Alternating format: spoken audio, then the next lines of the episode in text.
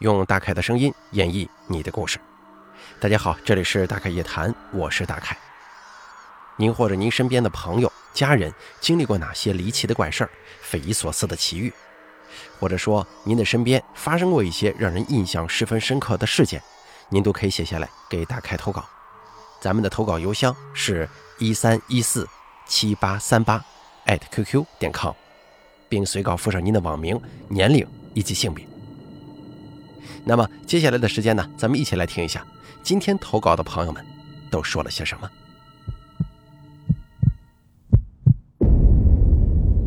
我是一个出生于一九九九年的大学生，目前在南方某省会城市读书。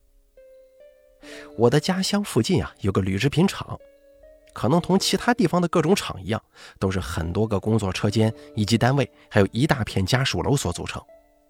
接下来我要说的几个故事，就是出自于这个我自出生以来生活了将近十几年的地方。第一个故事是我小时候的亲身经历，可能那会儿我也就四五岁吧，具体也忘记了什么时候。有一天晚上，我爸像往常一样上夜班，厂里职工的岗位不一，我爸当时呢还是倒班制，轮到他上夜班了，就是下午五六点钟去单位厂房里上班。第二天早上八点多钟才能回得来。可我记得很清楚，那天晚上我爸去上班之后，我还跟我妈去厂里的俱乐部看他们跳舞呢。厂里的俱乐部就是厂里职工从八零年代一直到现在举办演出的地方。自从我记事时候起啊，每年的演出，我妈都是他们单位的舞蹈编排者，同时也是舞蹈老师。那天我跟我妈像往常一样。他跳完舞，我们从俱乐部回家。走在路上，我就问我妈：“妈，怎么今天晚上这个月亮是红色的呀？还血红血红的？你看整个天空都红彤彤的。”没错，我记得太清楚了。那天的月亮映红了半边天，是那种暗红的颜色。不过那个时候我年龄还小啊，就开始七想八猜，还挺害怕的，就赶紧问我妈怎么回事。我妈就说。啊，这可能是什么天文现象吧，也没当回事儿，我也就带着不安的心情回去了。毕竟第一次见这种现象，感觉十分好奇。不过呢，小孩没啥长性，回家以后收拾收拾睡觉。那个时候年龄很小啊，我是跟我妈一块睡的。那天我很困，像往常一样，很快就睡着了。可是不知道过了多久，我突然惊醒，因为我做了个梦。梦到了刚才回来的那条路。那个梦是这样的，还是那个雪月。我妈骑着自行车带着我，我想问我妈关于红色月亮的事儿，而这回啊，我张不了嘴了，怎么也说不了话。我伸手想拍一下我妈的后背，可是也动不了，只能死死地抓住车座，任凭我妈往家的方向骑。可是忽然一下，不知道为什么，我从车座上摔了下去。之后我猛地惊醒，睁开眼睛，看到房间跟以往的不一样了。红色的月光把原本伸手不见五指的房间映衬得让人十分不安。我发现我还是浑身动弹不得，无法开口说话。毕竟我年龄还小啊，也不知道啥叫鬼压床。我只记得我眼神向右看，我妈睡得很安稳，可我当时吓坏了。做了噩梦不说，还觉得房间气氛不对劲儿，并且浑身不能动，不能说话。我当时唯一能做的就是转动我的眼睛四处看。我看向窗帘方向，本来黄色的窗帘被月光照成了暗红色，一个模糊不清的人影赫然出现了。我不敢确定那到底是不是窗外有人，因为我们家住二楼啊。可是那个身影分明是一个人的上半身，但是我不能动，我只好盯着那个黑影，生怕他有一点点动静。我被吓坏了，一狠心再次闭上了眼睛。为了确定我是醒着的，我再次猛地睁开眼睛，人形的黑影突然就变成了正常的窗帘阴影了。还有一点，我发现我能动了，我就猛地坐起身向我妈看去。只见我妈的右边分明还躺着一个人，他睡在我妈的左侧。我看到的是我妈妈的右侧有一个人形的上半身的黑影。上半身，这三个字突出的就是我根本就没看到那个影子有下半身。我感觉自己浑身再次麻木了，也不知道自己能不能说话，因为不敢开口啊。忽然，眨眼之间，人影又消失了，我感觉头晕目眩，倒了下去。可是倒下去的那一下，没有任何感觉。一般正常人从床上坐着，直直的倒下身子，多少会受到一些冲击力的。可是我竟然什么都没感觉到，就好像自己从来就没坐起来过。现在想起来，可能就是我的身体一直躺着闭着眼，而坐起来看到一切的那个我，应该就是所谓的我的灵魂吧。倒下去的我因为害怕闭上了眼睛，这一闭不知道为何立马有了睡意，可是我能明显的感觉到我急促的心跳。就这样，我睡了过去。第二天一早，我醒来的第一件事就是问我妈：“妈，昨天晚上我起身叫你，你知道吗？家里昨天晚上还有别人来吗？”以及我所经历的、看到的一切，原原本本的告诉了我妈。我妈可能也是意识到了什么，但是呢，我年龄还小啊，她就说：“儿子，没事儿，你就是做噩梦了，可能你做的是梦中梦。昨晚我都没做梦，一觉睡到大天亮。”再说了，咱家怎么可能会来人呢？我里外两道门锁都锁得严严实实的，放心吧。啊！我爸下班回来，我妈呢也给我爸说了这个事儿，我爸也说是我没休息好才做的噩梦。可是我到现在想起来，那个红色的夜晚以及模糊的黑影，都会一身冷汗呢。那个房子在我上了小学之后就搬走了，搬走以后鬼压床的经历也就很少了。偶尔白天会经历，可是远远没有那么可怕。估计就是那个房子，或者是那天的月亮，有什么说不清道不明的东西吧。接下来说几个故事，是过年的时候听我小姨说的。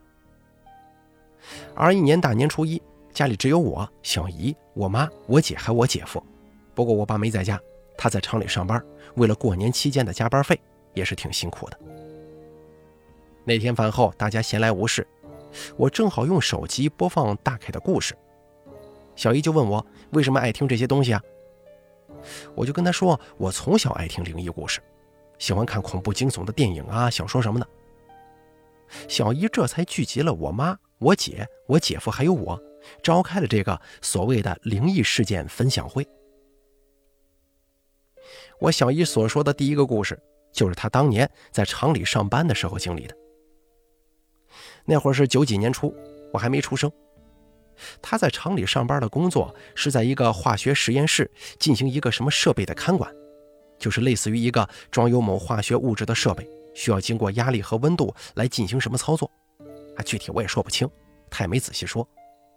总之呢，就是负责设备开关，以及时刻紧盯压力温度表来关闭开关。那时候的他刚刚调来这个岗位工作。每一个新职工都是有一个老职工带的，也就是他的师傅。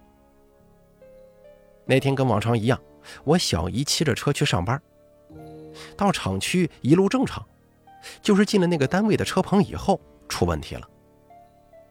那天大中午的，我小姨说，往常这个点儿上下班人很多，可就是那天没什么人。车棚里是黑的，外面是亮的。那天我小姨推车进去以后，像往常一样锁车，当时就觉得吧，车棚门口吹来一阵冷风。车棚里一个人也没有。可是就在他马上锁好车准备走的时候，一抬头，门口出现了一个男人。小姨说，那个男人穿的跟别人都不一样，而且厂里的职工来这里的，大家都是一个单位，抬头不见低头见。可是这个人呢？却从来没见过。小姨说，那个男的身穿一身蓝色中山装，大背头，感觉像是民国时期的人一样，并且他开口问我小姨有没有钢笔。我小姨觉得这个人不对劲儿，猛地冲出去，头也不回的就上了楼，赶紧往上班的地方跑。可是更离谱的是，到了化学室，推门一看，他师傅正趴在桌子上睡觉。化学设备是运作状态，压力跟温度马上要爆表，超过可控值，随时可能会引起事故。小姨吓得连忙尖叫，冲过去急忙关闭了设备，这才躲过一劫。他这一声尖叫，小姨的师傅也吓醒了。我小姨急忙问：“怎么开着设备还能睡觉？多危险呐！”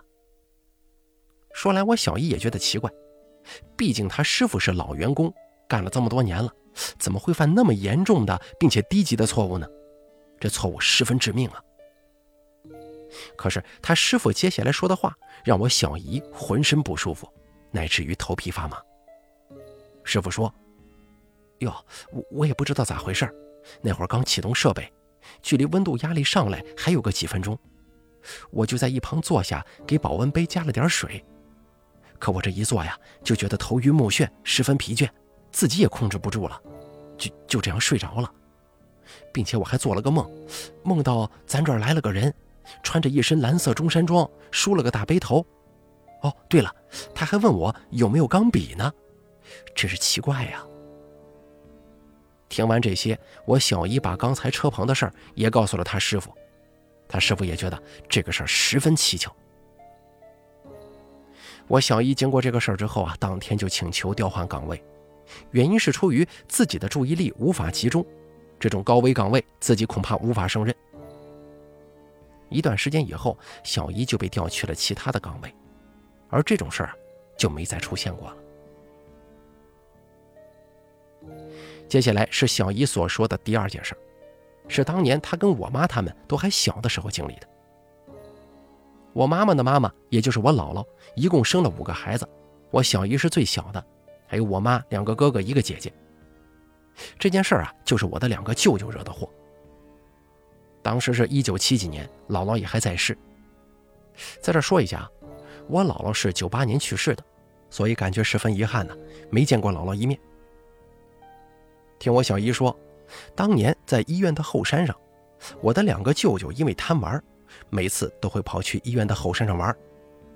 那天啊，他们挖坑玩，竟然挖到了一块尸骨，惊魂未定之下，就把那块骨头扔在了一旁的草堆里。这一回家，两个舅舅同时发高烧，久久不能退，也吃了医院开的药，可是不大见好转。大舅告诉了姥姥事情的经过。姥姥很是生气，但是又不知所措，于是就买了水果跟酒，去了乡下一个懂鬼神的疯子那儿。为什么叫他疯子呢？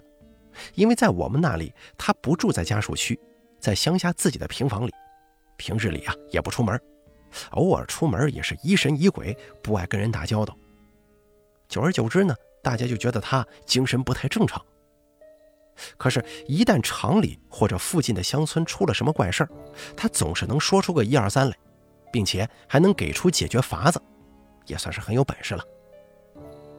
这样一来呢，大家都觉得这个疯子应该是个所谓的通灵人吧，没什么事儿也不会去特意找他。就这样，姥姥登门拜访之后，说出了事情的来龙去脉。疯子叫姥姥，又是准备黄纸蜡烛，又是红线铃铛，神叨的很呐。不过姥姥也是一一照做。那天，小姨、我妈还有姥姥三个人一起去后山那个地方找尸骨，因为疯子说的第一步就是要给尸骨埋回去。可是就在上坡的路上，我小姨跟我妈说：“哎，这个路还挺平顺的。”我姥姥不知道为什么，咚的一下就摔了个大跟头。把头摔破了。等埋回尸骨之后，到了烧纸点蜡那会儿了，可怎么也点不着那个火。红线跟铃铛也按照要求提前系在了两个舅舅的手腕上，可是不知道哪个步骤出了错，两个舅舅还是一蹶不振。再问疯子原因，他说那是人家不原谅啊，得让这俩小子亲自去赔礼道歉、烧纸磕头。你还真别说。我这俩舅舅亲自去了以后，火也能点着了，身上的不适感也消失了，几天不退的高烧，当天晚上说退也就退了。这件事啊，毕竟是我小姨跟我妈的共同经历。说到这边的时候，两个人情绪激动，也不得不深信当年那个灵异的事儿，就是不知道那个疯子到底是什么来头。据说那个疯子八几年就死了，好像是让河水冲走的。也不知道因为啥原因，到现在也算是个未解之谜。你说这疯子平日又不出门，可为什么会出了家门，还大老远的跑去河边？难道是为了游泳吗？我想不是。可是又没有人会同他一起，应该啊，就是疯子自己选择了投河。至今也没有人知道这是为什么。再给大家说最后一个事儿吧，也算是我自己想起来的最后怕的一件事了。我小姨说，零一年那会儿啊，我还不记事儿，厂里学校后面的一个家属楼发生了一起命案，儿子杀了父母并且分尸，手段极为残忍。听到这儿，我就问：这么大的事儿，我怎么听都没听过呀？才知道这件事是厂里的禁忌。厂里当时为了平息这个事件，也是费了不少力气的。同时又提起一件命案，是更早的时候七几年的这么一个事儿，说的是学校六楼的女厕所有一位女老师被奸杀了。这些事儿听得我是头皮发麻。生活了那么多年的厂子，竟然发生过如此严重的两起命案。而且我家自从我上小学之后，就搬来了学校旁边，房子也是厂里分的。之前的房子前面也说过，多少有点不对劲，总是鬼压床什么的。这两个命案都围绕着学校附近。小姨说，从那个案子以后，学校附近啊总是发生一些奇怪的事儿。首先，学校的六楼都是音乐教室。我从小啊也是在六楼上课，不知道为什么整个六楼不像其他五层，其他五层楼教室都被利用起来了，走廊也很长，唯独六楼只有上楼后左边的一间音乐教室是开放的，而右边的所有教室以及男女厕所全部弃用。从小我们胆子大的男生就爱攀比，哎，谁厉害谁就从这里跑到走廊尽头再回来。大家有的敢，有的不敢。可谁也不知道的是，那个女厕所就是当年命案发生地。小姨说，当年的案子也是她听长辈一点一点透露给她的。自从案子发生以后的一段时间，六楼基本上没人敢上去，直到后来才慢慢的部分弃用，大家都不去传这个事儿，这才让后面上学的我们心安了许多呀。听小姨说。当年的教学楼六楼，偶尔在夜晚经过的时候，学校附近下了夜班的职工总能听见一些可怕的声音，像是女人的哭声，但是又不那么真实。以至于当时夜班的人排班的时候都不排学校附近的职工上夜班。直到这个案子的嫌疑人被判处死刑，离奇的事情才算是告一段落的。而后一起分尸父母的案件发生之后。案发附近的另一个厂房工作间也废弃了，听说也是半夜闹一些可怕的事儿啊。具体是什么事儿，我小姨也不得而知。但我想，能让一个大厂子直接把厂房给弃用了，这理由肯定没这么简单吧？现如今，原来的学校已经拆除重建了，这么多年来也没啥诡异的事情发生。不过，真正令我感到震惊的，还是难以置信，这么两起严重的命案会发生在我土生土长的地方。现在想想，还真是有些后怕呢。好了，咱们本期大凯夜谈做到这儿就结束了，非常感谢您的收听。如果您也想给大凯投稿，诉说一下您的一些奇奇怪怪的经历，请记住以下三种投稿方式：第一，关注大凯的微信公众账号“大凯说”，发送聊天信息给我；第二，加大凯的 QQ 投稿群四群五四六七六八六八四，把你想说的发送给群主就行了。